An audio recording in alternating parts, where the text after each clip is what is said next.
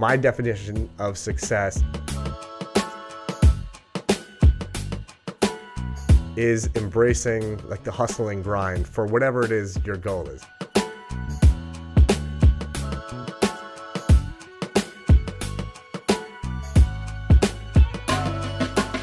All right, guys, welcome to the Dr. Mudgill podcast. I couldn't be more excited to have Doug Biro here, who I've known, I guess, we've probably known each other Five, for like six years. five or six years. Yeah, at least I'd say. And um, you know, I I find Doug's life and work fascinating. Doug will deny that it's fascinating, but we're you guys will all I think appreciate how fascinating it is. Um, you know, one of the things that one of my friends who listens to the podcast actually mentioned to me was, you know, each of my podcasts is so varied. The, whoever I'm interviewing is like a, a different personality. But the first one's my mom, and then you know I had a professional football player, and you know, doctor as a bartender. And one of the things that he said to me, which really kind of resonated, you know, it's kind of sometimes it takes a, like eyes looking from the outside in to really shed some perspective on what you're doing. He said, you know, all of your interviews are basically about success, but like everyone defines their own success in a different way. And he said, you know, why don't you start your podcast by asking whoever you're interviewing, like what their definition of success is.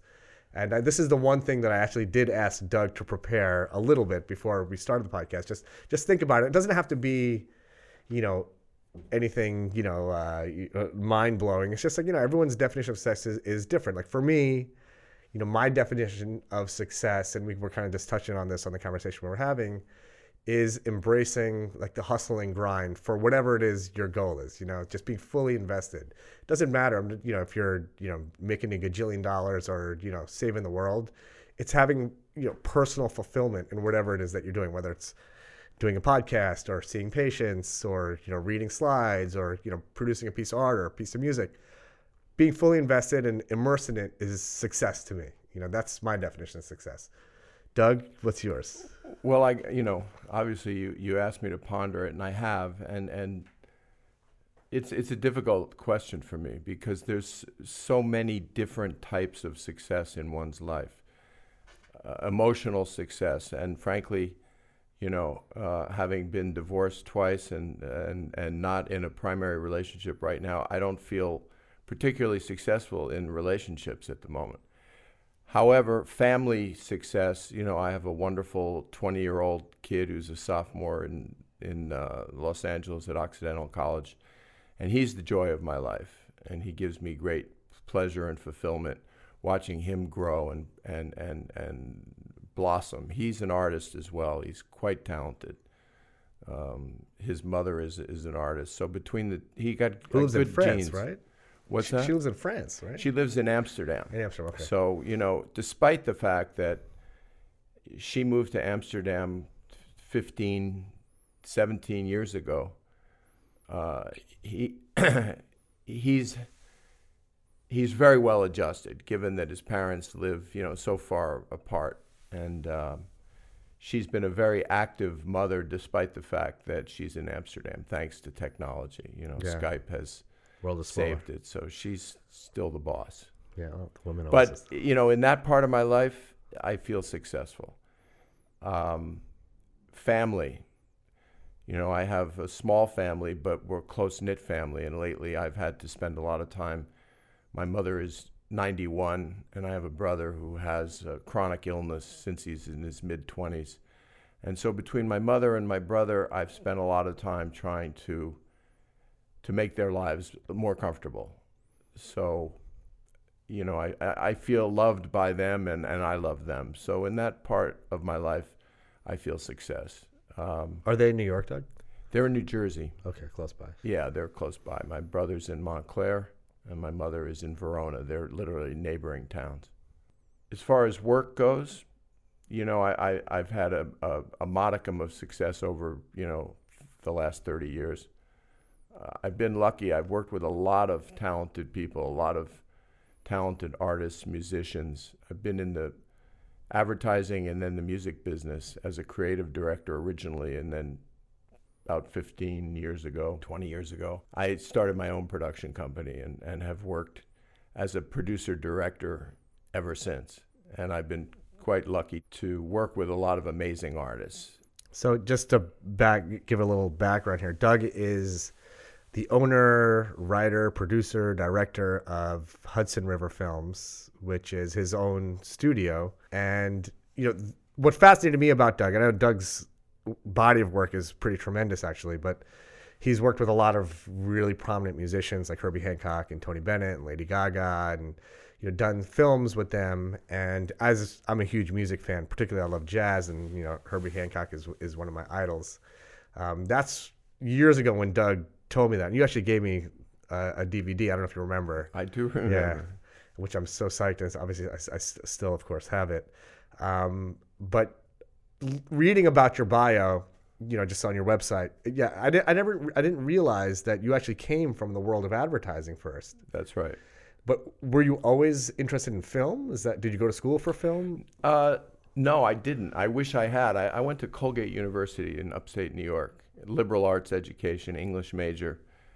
Um, I I really didn't develop a passion for film until, you know, at least you know I was in my mid to late thirties. I think I had an uncle, and still have the same uncle, who was a, a successful ad guy. like Mad Men era type stuff? Yeah, sort of Mad Men era, exactly. And so I was introduced to his world in Midtown Manhattan, and thought it looked pretty interesting and glamorous. And uh, you know, when I got out of college, I was a newspaper reporter first, and then ultimately segued into being a copywriter at an ad agency, and worked at several Midtown ad agencies. what newspaper were you working for I worked for uh, the Morris County uh, Daily Record. It was called one of the larger Jersey papers, and that was right out of Colgate. and then what what motivated the transition into advertising Uh, laziness. Uh, I was on the night shift as a reporter, so I used to come into work at four, four or five o'clock in the afternoon,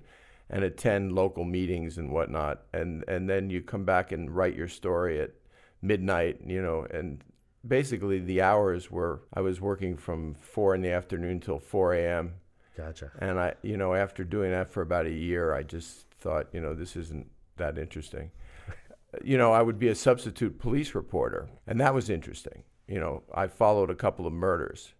And ironically, all these years later, 30 years later, you know, I besides music, I also work in the true crime genre. right did, the, My- the Gotti film you did as well right Well, there's the Gotti film that my partners and I just finished this summer that aired on A and E uh, called God uh, called Gotti, Godfather and Son. Story of the relationship between the infamous Don and his son John Jr.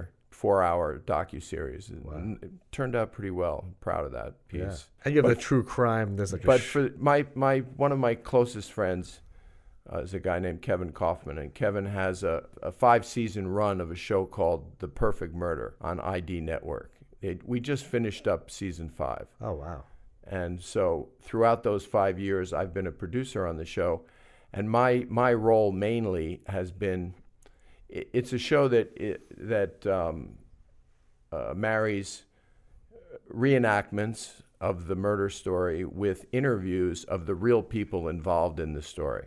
So while Kevin would shoot the reenactments, I was traveling around the country and interviewing usually law enforcement, the detectives who worked the case, uh, local press who covered the case, and whenever possible, family relatives of the victim, which was no easy feat. wow Um, so when you're interviewing um, the mother who's lost her, you know, her only son, or a sister who's lost her brother, I mean, it's pretty heavy. And um, so for the last five years, I've been doing quite a bit of that, and it's been an interesting process and, and uh, education.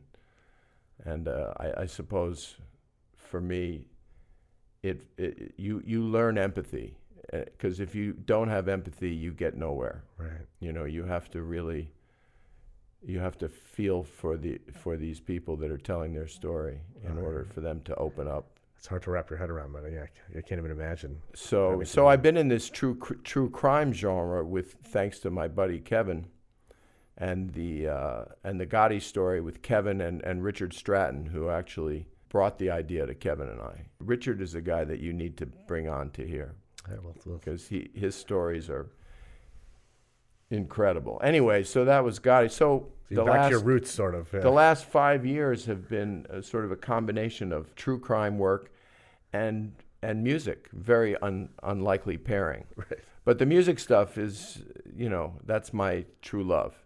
And going back to what you said about passion for what you do, uh, shooting artists and, and concerts with mainly jazz, but also classical and rock is my passion. Yeah. Well, you must be a music fan, I, imagine. Yeah, big music yeah. fan. So just kind of going back, so you're a reporter, and then you were working in advertising. So I guess you're, you're kind of the reporting job. The hours sucked, and you know you made a the, adver- transition. the advertising, I have an interesting background in advertising because well, when I was about 30, I was recruited by a headhunter to go to Japan and work on English language advertising for Panasonic brand products in Japan. And I, I lived in Japan for about three and a half years. Wow, do you speak Japanese? Skoshidake, That mean a little bit? a little bit. yeah. Very good sushi bar, Japanese. That's Yeah, good. Negi toromaki nihon onegaishimasu. That sounds authentic to me. Yeah, so I'm good in a sushi bar. And I love Japan. I had an amazing experience. And when I came back, I worked my way into the more conventional Madison Avenue world Uh-huh. as a young copywriter. So what is that exactly? You're basically writing copy. writing for copy ads? for ads, yeah. Okay. All you know, all different products back in the day. It's like like catchy little phrases and things Yeah. like that, right? Yeah, and then started.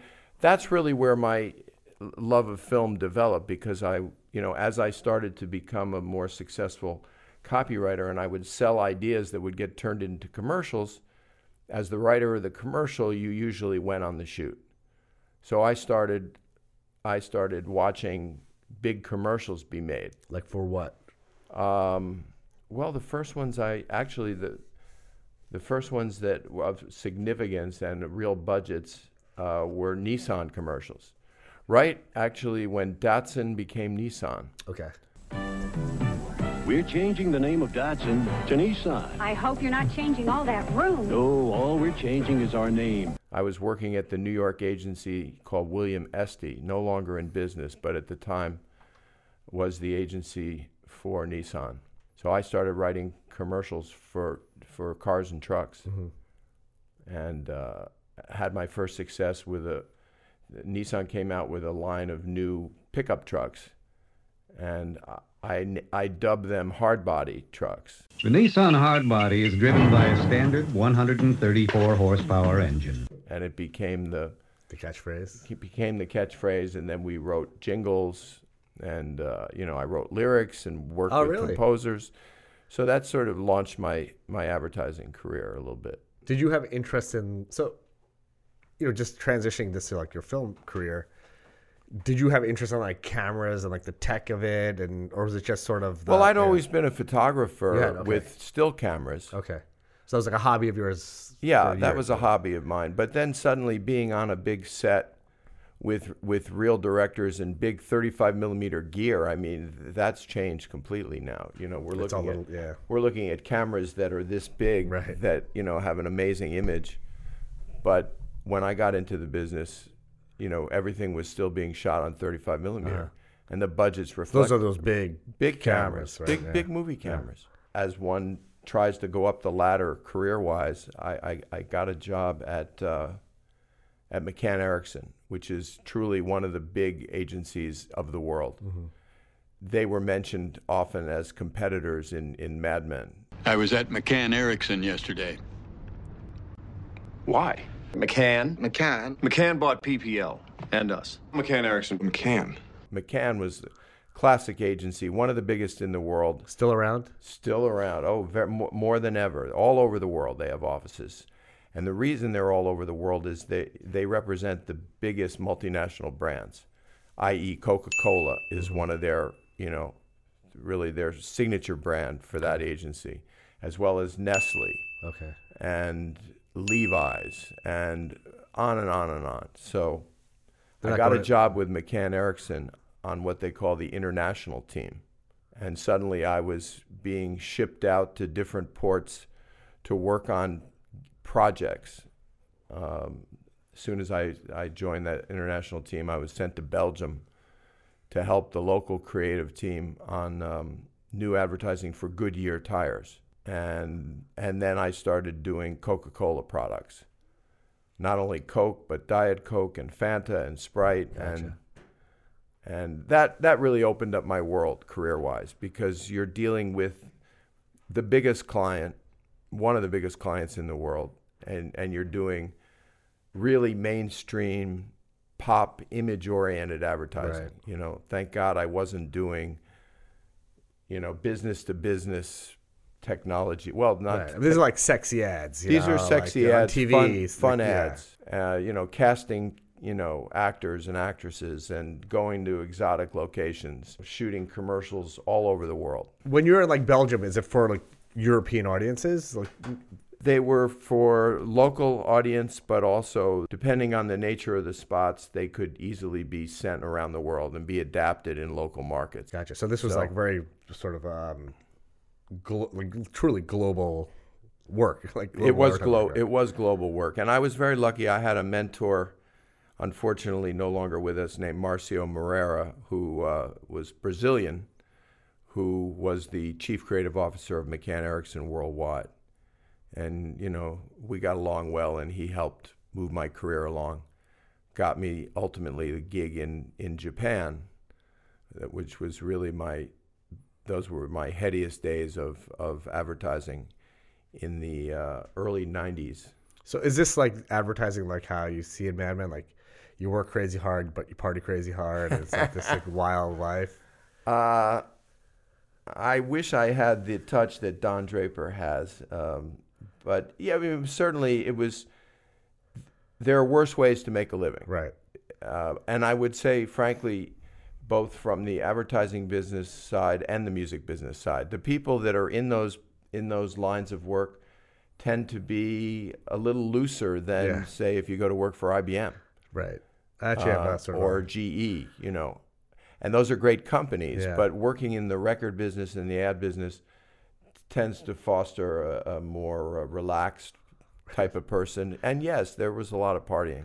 when uh sort of like a tangent when I, when I was a resident we were traveling uh, the three or four of us were traveling to Chicago for a meeting and so we're flying out of New York and our flight was delayed you know like pretty significantly so we're you know what are you gonna do like we're like 20 something years old we're at the bar we're drinking Bloody Marys you know like one Bloody Mary turns into like three or four Bloody Marys we get on the plane continue drinking like the whole flight so we're pretty rowdy on the plane some some of the folks on the plane loved it. Some of them were you know kind of annoyed with us. But when we finally landed in Chicago, the people sitting behind us were like, "Wow, you know, you guys are so much fun. Like, what do you guys do?"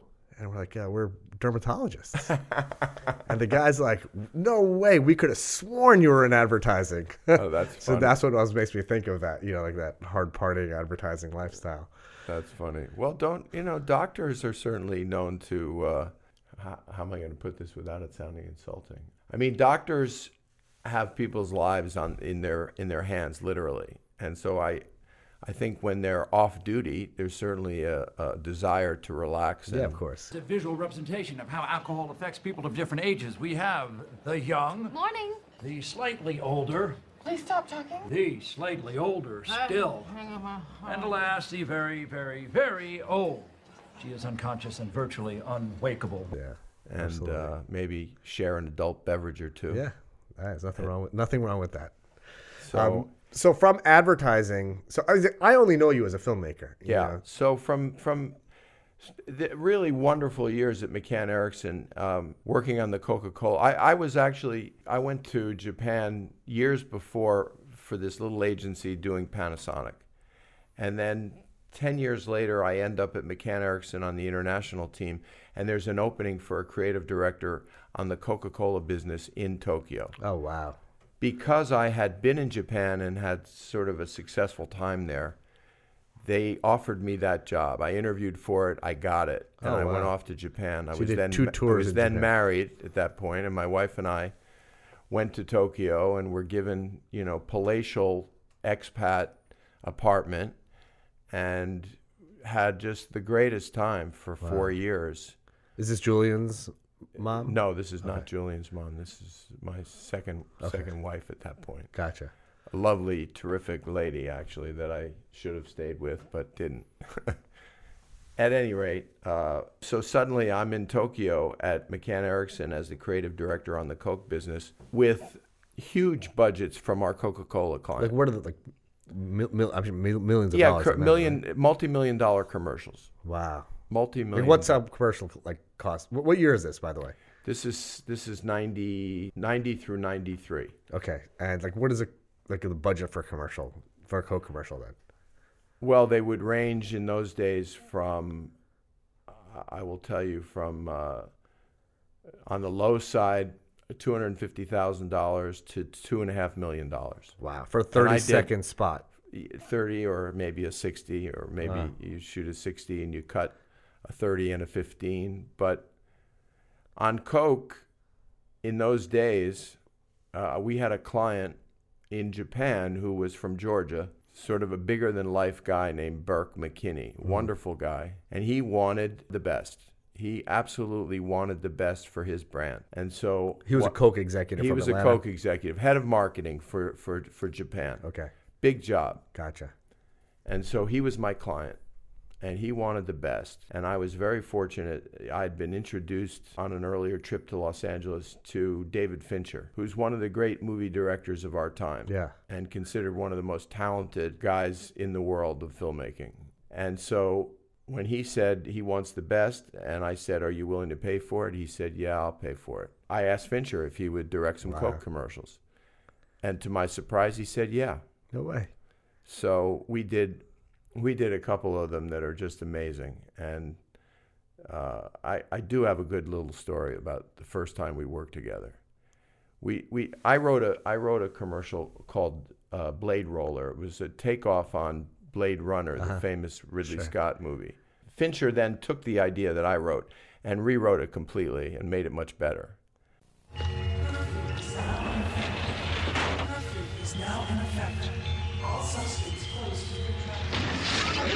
And then he got into it.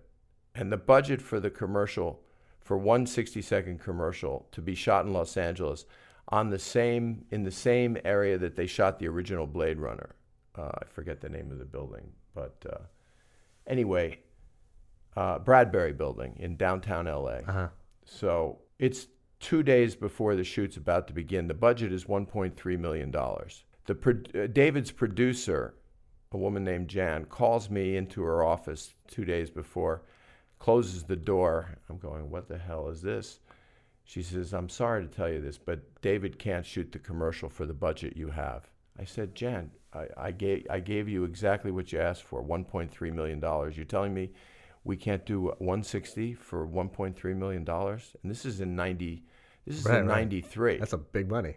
that was a lot of money Big money now, but it's big money now Yeah. and it was big money then so uh, she goes you're dealing with david fincher he's got big ideas and now that we've costed them out f- fully we realize that we're a million dollars short i said a million dollars you want me to get another million we're two days before the start she said, "Yeah, otherwise David's not going to show up. We need we need this this to be a 2.3 million dollar commercial." So, I called Burke. I said, "Burke, we got a little problem." I said, "I'd love you to come out here and sit down and have dinner with with uh, David and Jan and me and discuss the budget because they need a million dollars." Burke was super cool. He said, "I'll be there tomorrow. You set up the dinner." He got on a plane from Tokyo, came into Los Angeles. We sat David Fincher next to Burke McKinney. The two of them enjoyed each other, and by the end of the night, he said to me, um, "You got your million dollars." Wow, get out of here, man. And then he says to me with he sort of a wink, he big, robust guy. he sort of winks at me. He says, "Shit, we spill more than a million dollars every day." I'll never forget that. That's line. great. So, you know, we started the commercial two days later, and it's one of the greats. It's a really incredible spot that I'll show you. I mean, Yeah, if you ever wanted, you could cut pieces of it into this. Yeah, we will.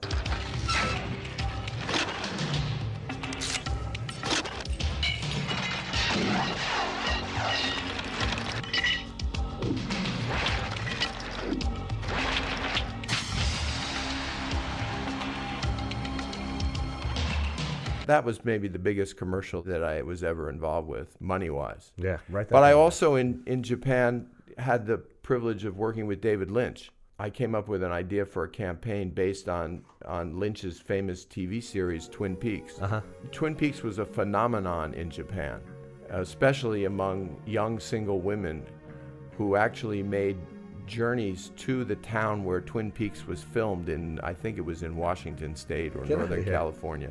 And so we wrote a series of commercials based on Twin Peaks for the Japanese market Wow. for another Coca-Cola product called Georgia Coffee. Uh-huh. Georgia Coffee Never is a canned coffee, and it's and you buy it in vending machines everywhere in Japan. And there's all these different flavors. There's mocha this and espresso this, and they come in little cans. And in the vending machines, you could order them hot or cold. Whoa, get out of here. And it's a fabulous product. You know, it's a little bit kind of like the mocha taste, almost like chocolate milk, but not quite as sweet. Uh-huh. The Japanese were nuts for this stuff because I guess it had a high amount, had a lot of caffeine and sugar, and it would really jack you up. Uh-huh. Right. It was before Red Bull. The days before Red Bull. Exactly, way before Red Bull. Right. But I went to the movie community rather than the advertising community, and I Mm-hmm. got David Lynch to shoot commercials from work that he had created, and so that was a great experience. That was about two or three weeks. We made four commercials that were serial in nature. Before Asami disappeared, she sent me this postcard from Great Northern. When they searched her room, all they found was this picture and this deer head. Let's think about this over a coffee. No, Lucy? Incredible. You two have got to try this. It's rich. Man, oh man, this Georgia is damn fine coffee. It's true. What about this deer head? Notice the symbol, Ken. I think you and I should take a drive. Big Ed's Gas Farm, Georgia. So Oh, that's cool. we told a little Episodes. story between exactly between the four commercials and working with david lynch was uh, you know like working with david fincher was a, an amazing privilege because again we, i was watching a master a real master so that's what propelled me into wanting to be a director and shoot stuff myself not that I could ever be at the level that those guys are at, but nevertheless, I could go chase other smaller projects and, and hopefully begin to direct and produce myself. And that's that's what happened. So what what what specifically happened? You said one day, all right, I'm gonna just venture out and start a film production company. When I came back from Japan, So you were done in Japan. They're like, okay, you When know, when Doug, I- you're done. Like this. Well, I, you know, in I I rushed back from Japan. I I could have stayed there and was having the time of my life, but I felt you talk about passion to succeed and ambition.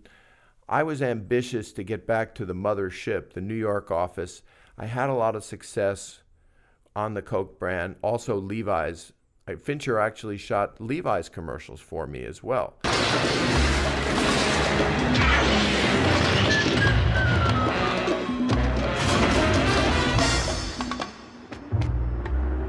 They're even better broken in.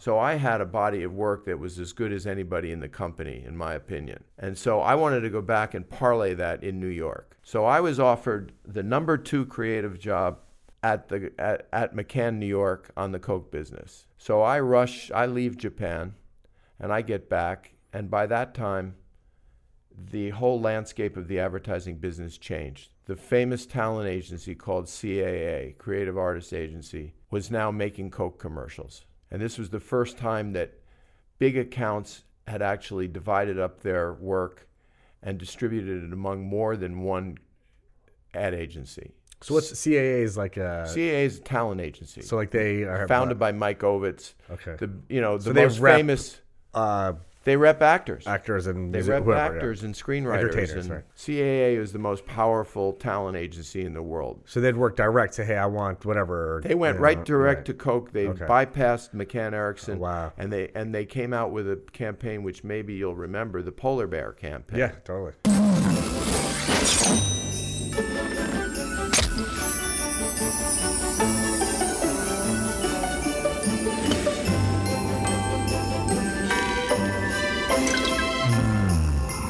That was the beginning of the end. It changed the paradigm because the way the ad business worked is if you had the IBM account, nobody else did IBM commercials, just your Gotcha. agency.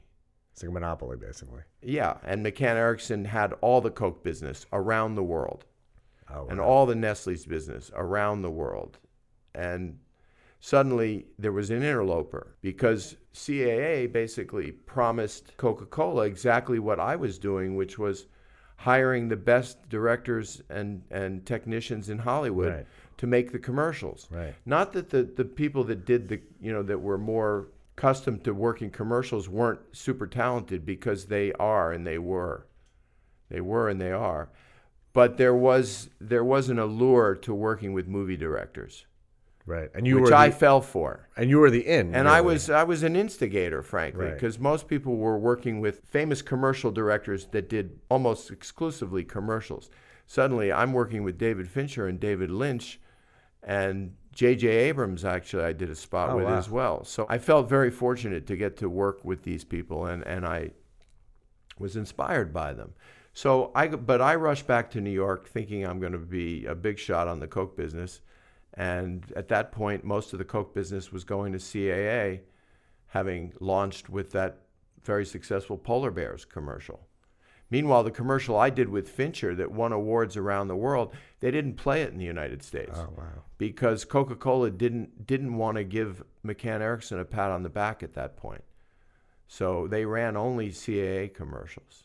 Oh. So suddenly I don't really have a job in New York because there's no Coca-Cola business that I'm going to be working on. Is it like sort of a commissions based business too? Like, so you come back here and like the value of the account dictates your salary or your income for the year? Not not not as an not as an employee, no, but Okay. the agency and the client have very specific types of uh, monetary relationships, and classically in the sort of last generation, when I came up in the advertising business, it was all based on media buys. So if you're a big corporation and you spend a hundred million dollars on TV commercials, print ads, and radio, which is what it was in those mm-hmm. days. The internet wasn't there. Mm-hmm.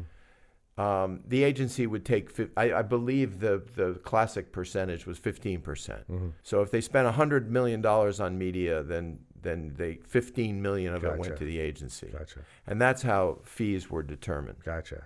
So you were getting your salary regardless. I was getting my salary regardless. But creatively, it your your salary was pegged on how valuable, you know, like any job, how valuable were you to the company? Right. So if you make hit commercials and you win awards and your client likes you, then you get, you know, Right. you, you get bumps and Right. you, you know, you start to make some money. Right. But suddenly there's no coke to be had and I'm put on, I believe it was AT&T business to business. Uh, not that AT&T isn't a great company, but this was the driest advertising Right. Imaginable boring, boring stuff. Yeah. and I couldn't take it, Right. frankly. I simply, You're you know, after ha- after having been fortunate enough to work in Tokyo on you know Levi's and Coca-Cola brands and work with huge budgets and and these famous directors who were inspirational. I just up and quit one day. I just up and quit. Wow. So you did literally like, all right, I'm done with this shit and walked yeah, out. yeah, that's it. I, I mean, not that I had so much money that I could afford to not work for very long, Right. but I just couldn't deal with it. Wow. So I quit, and I started a little production company that I called Mad Dog Films. And Mad Dog Films So, was around. but you knew then, okay, I'm leaving and I'm just going to start a film company because that's my passion. yeah, And yeah, I'm just going to take a chance and see where it goes. yeah, So here comes Mad Dog Films. Mad Dog Films, and um, That's ballsy. I guess uh, I Did you have it- Julian at that time? No, No, okay, so you didn't have any children. No, this was in ninety. This was 93, 94. Okay. Yeah, I guess. I mean, the way looking back, yeah, I guess it was ballsy. Yeah. but you had no income, basically. I had no income. And you were spending money building another business from Yes. scratch. Yes. Really, the only credibility as a filmmaker was working with some directors who were very famous. Well, that in didn't, that didn't world. really give me much credit. I mean, No. you know, I, I couldn't use that as, you know, hire me because I worked with David Lynch and David Fincher, you know, because they're, they're geniuses in their own right. That doesn't mean that I have any talent. So then, how did you? My only talent was being fortunate enough to get them to agree to work with me.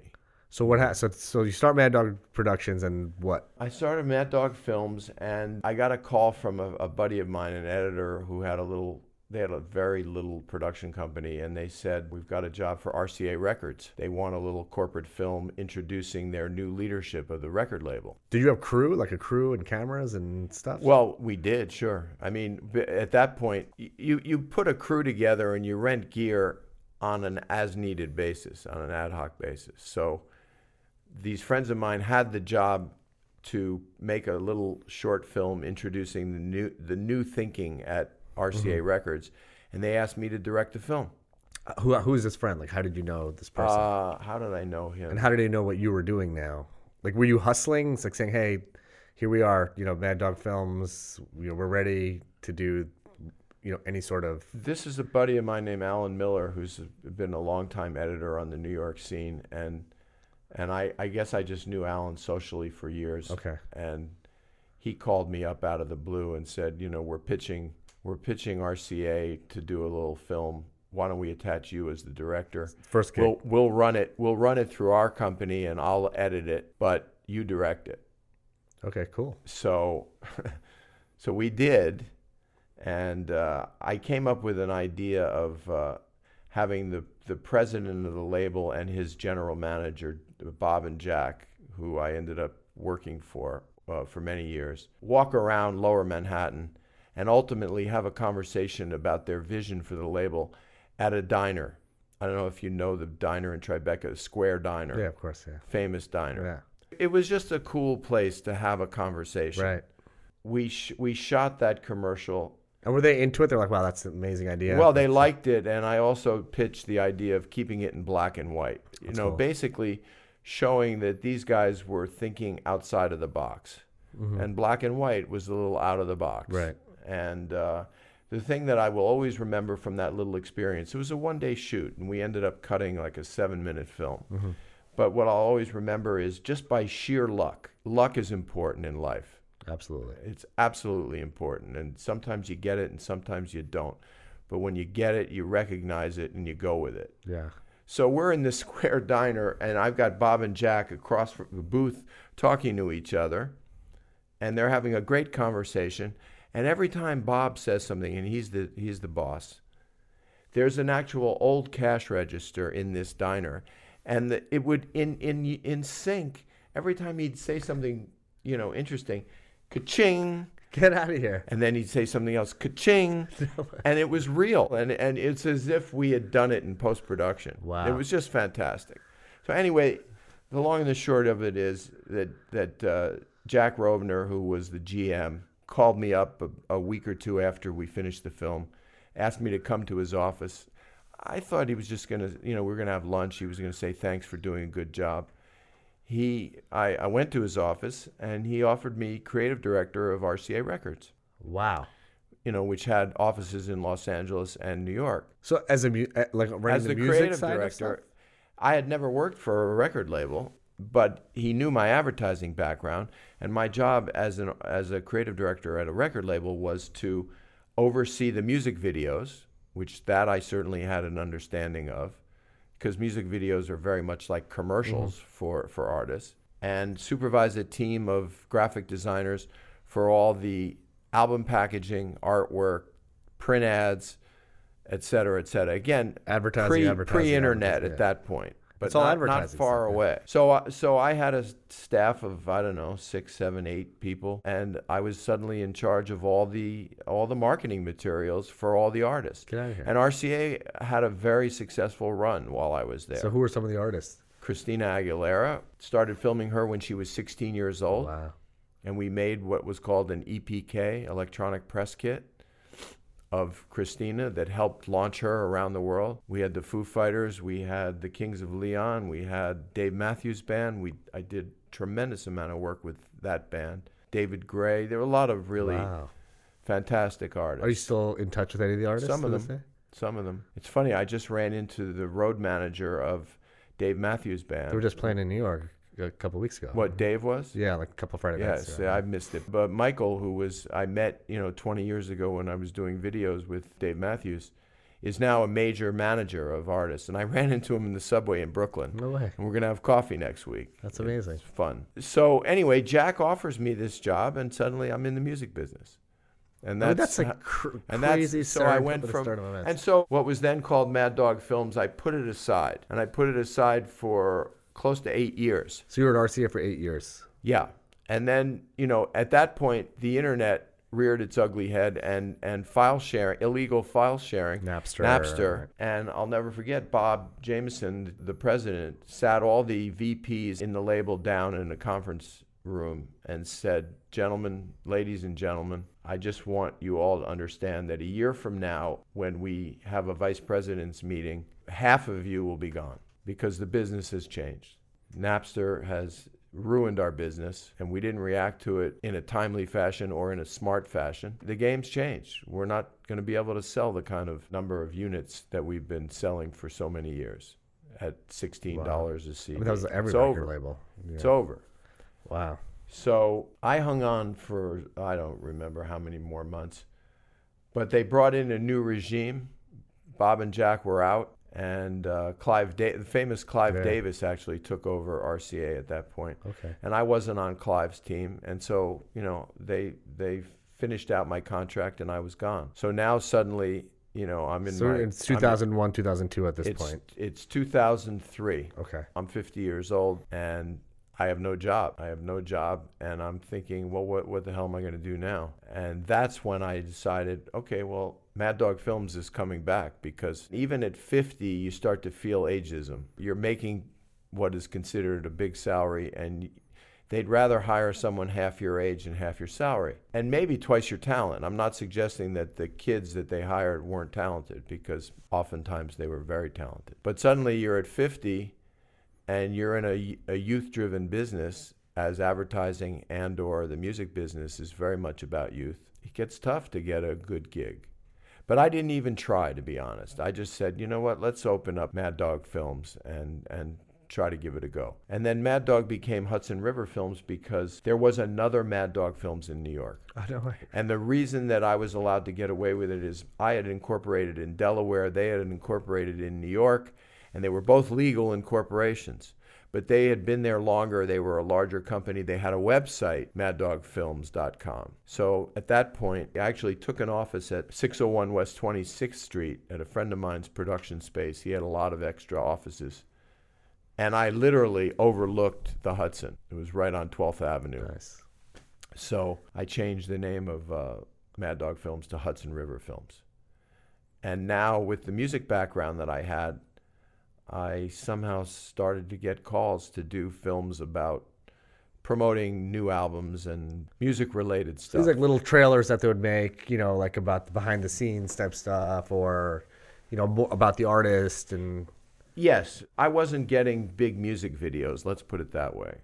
Nor did I. You know, I did a, uh, my share over the years, they, but never was I considered, you know, a big time video director. But I was better at the doc you style Mhm. stuff. So who was like your first call at Hudson River Films? I, you know, I ended up getting the New York Philharmonic became a client. I did a lot of short pieces for them, For which would air where? which would air at that point uh, mostly the internet. So on their website. Yeah. Okay. Oh, and I, and then I, I got American Express as a client, which was a fabulous client. So they actually do really cool pieces, you know. They're on my website. Yeah, I know. I've seen a bunch. I mean. I, you know, Yeah. I got to interview Sydney Pollack, Yeah, I the late, That was amazing. the late Yeah. great We watched that. feature yeah. film director of you know one of the truly great directors. And so for American Express uh, Open, which was the business side of American Express, I started doing a lot of work, Yeah. and that was fantastic. And then the Herbie Hancock work, you know, really kind of changed my direction. So how did that happen?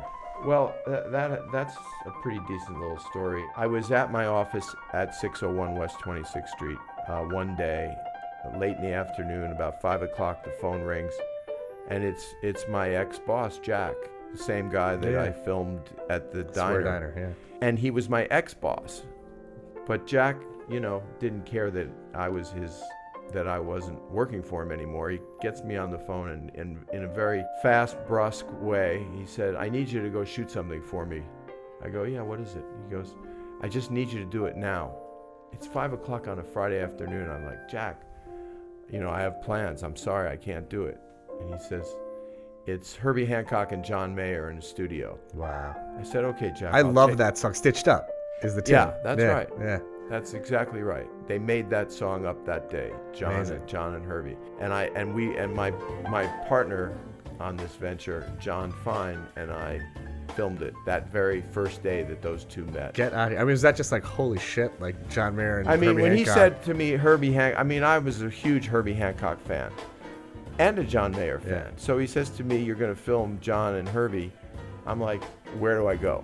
But Right. this. Uh, But that was not my first answer. Right. My first answer was almost like, "Fuck you, Jack. I don't work for you anymore." Right. It's Friday night. Exactly. And it was very kind of fortuitous. Right next door was this young filmmaker named John Fine, who I had just started to get to know because we, you know, I hadn't I hadn't been at that office for very long. John was there a few months ahead of uh-huh. me. And they wanted it to be a two-camera shoot. And fortunately, I had two cameras, but I didn't have a second camera op. So I went next door to John. I said, "John, are you free tonight? We, we I need to shoot something and, and I need a second shooter. And he was sort of the same way. Well, I you know, I got plans. I said, John, it's it's Herbie and John Mayer. It's Herbie Hancock and John Mayer. And he and he he was just like me. It was like, Yeah. okay, let's do it. So we went over to this So you each operated one of the cameras. yeah, we went over to this studio and you know I think it was on 18th and Second Avenue. Uh-huh. I, I don't remember exactly. And we hung out for four or five hours awesome. filming them record that song. Wow. And Jack at that point, I think, was managing Herbie briefly. Okay. And this was meant to be promo footage for when the record drops, Gotcha. not a feature film, Yeah, yeah. not a feature documentary. But So this we- album was Herbie Hancock with multiple artists Correct. doing a tune. Correct. Yeah. And there was no it you know, it became known as possibilities, but that Right. came much later when we were interviewing Herbie and that word kept popping up and then suddenly Wow. Herbie and John and I, you know sort of said, "Herbie, there's your title." Yeah. You know, it didn't it wasn't called possibilities Right, in the right. beginning. It was simply he's recording with a whole bunch of diverse artists and different genres yeah. of music. My partner John and I, when we finished that night, we took the footage back to our office and we each had an edit room. And John's a hell of an editor, and we edited it down into, I don't know, two or three minute little teaser, sizzle, whatever you want to mm-hmm. call it these days, which is the way that the business works these days. To mm-hmm. sell anything of significance these days, you need, you, generally, you need a sizzle piece. Shows a network or whomever you're dealing with what what your project is going to look like. Right. So we cut this little sizzle of the Herbie John Mayer collaboration. And it just so happened we were sharing office space with a guy named Alex Gibney. Alex is probably the preeminent documentary filmmaker in the world today. He, he's won an Oscar, and he's at any given moment he's probably got 10 films being made. He's become prolific. He wasn't then. He had just made uh, Enron, Smartest Guys in the Room, and that put Alex on the map. Wow. And then and then his career just zoomed to the top. But Alex, I shared space with Alex, and we were friendly. So I took the promo to Alex's office and said, Alex, ch- check this out.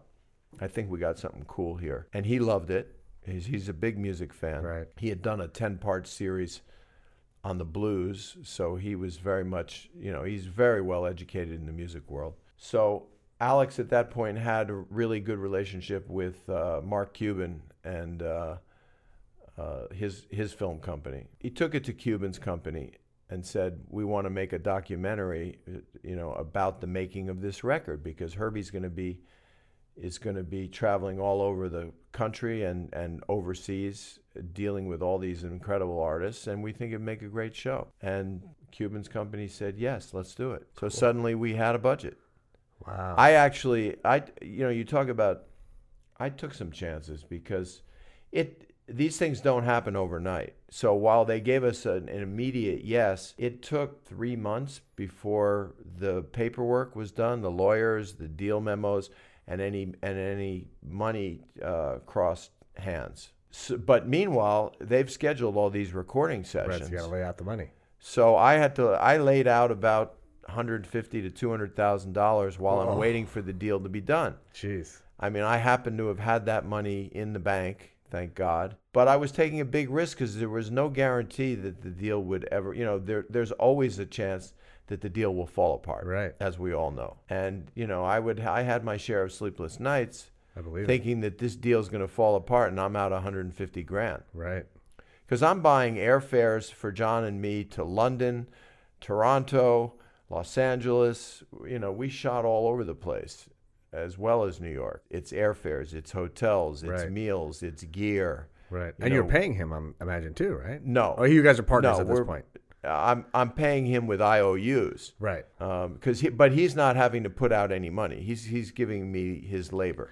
Does he have a piece of the equity of the project? Yeah, once we signed the deal, then John and I, uh, you know, I made him an equal partner, even though I had been laying out all the dough Mm-hmm. and taking all the risk. But he was, he's very talented, and he deserved to get his fair share of Mhm. the action.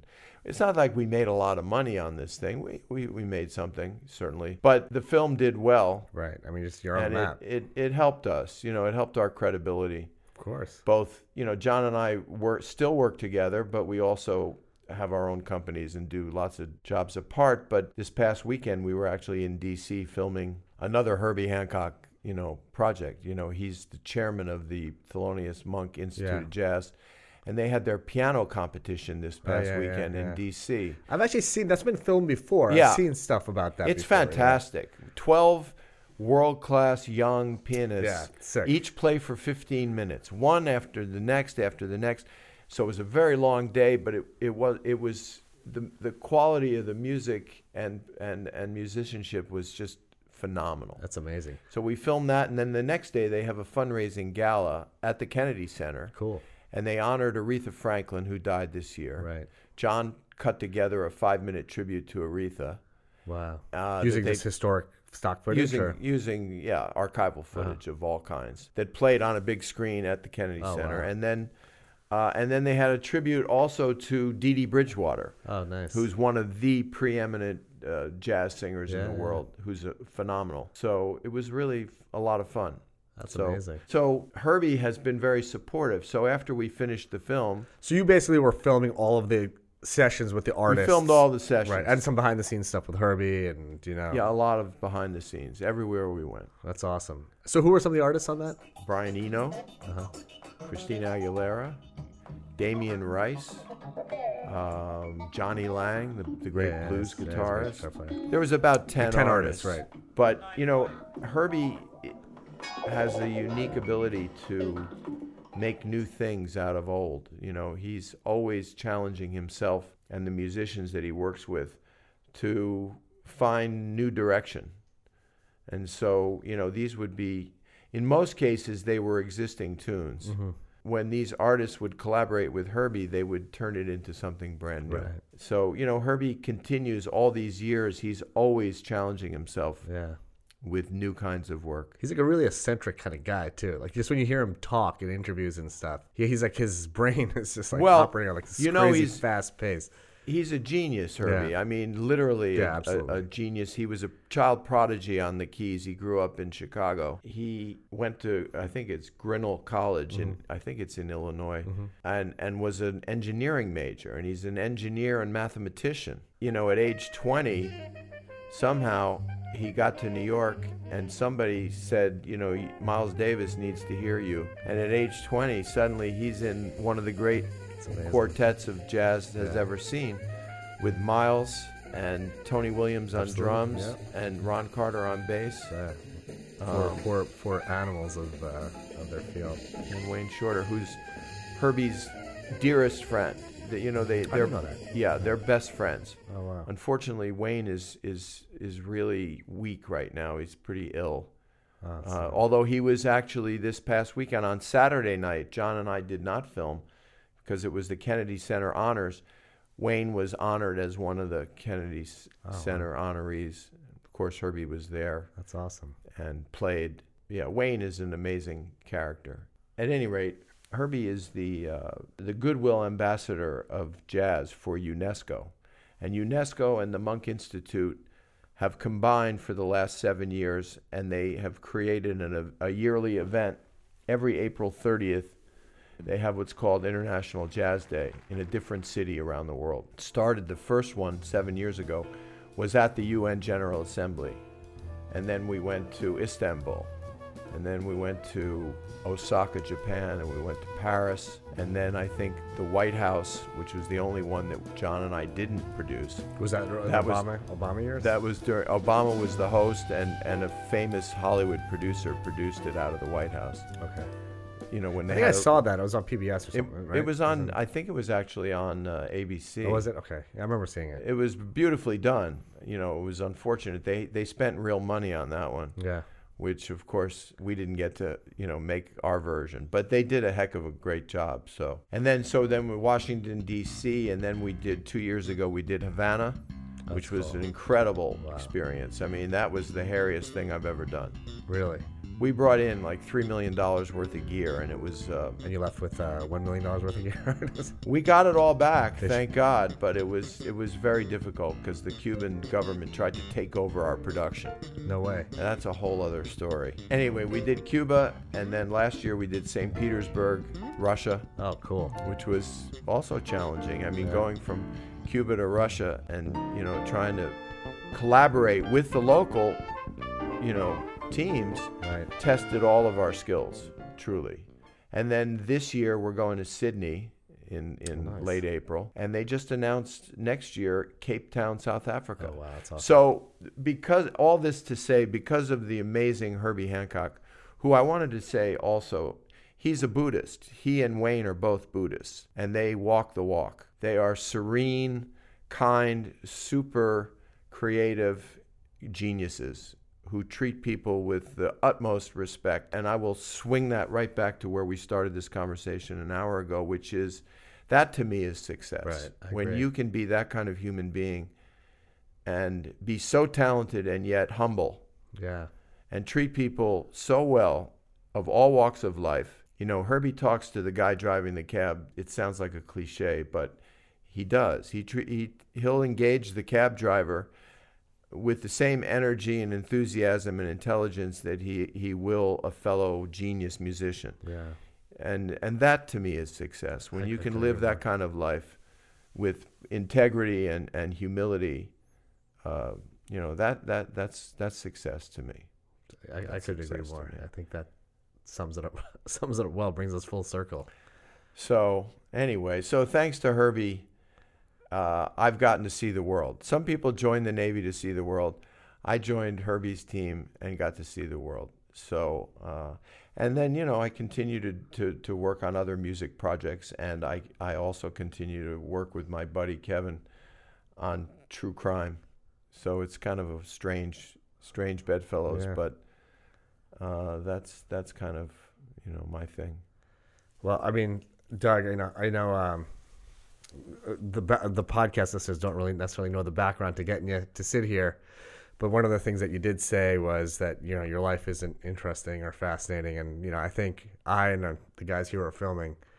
This is probably one of the most fascinating uh, podcasts that we've had, and you know I, I just can't thank you enough for spending this Saturday morning with us, and you know you really it's. Uh, you- you're you're you're just were speaking about Herbie being such a humble guy.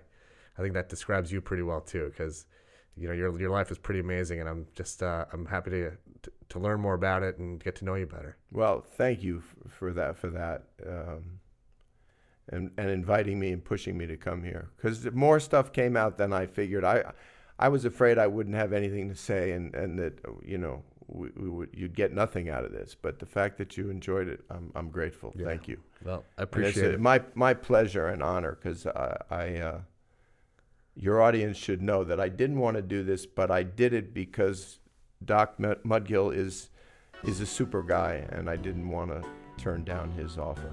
So, Well, I'm thank, so- I'm so thank, glad thank you you. Thank you, Doug. Thank you for listening to the Dr. Mudgill podcast. You can find the corresponding video to this podcast on YouTube, Facebook, and IGTV. Let's get it.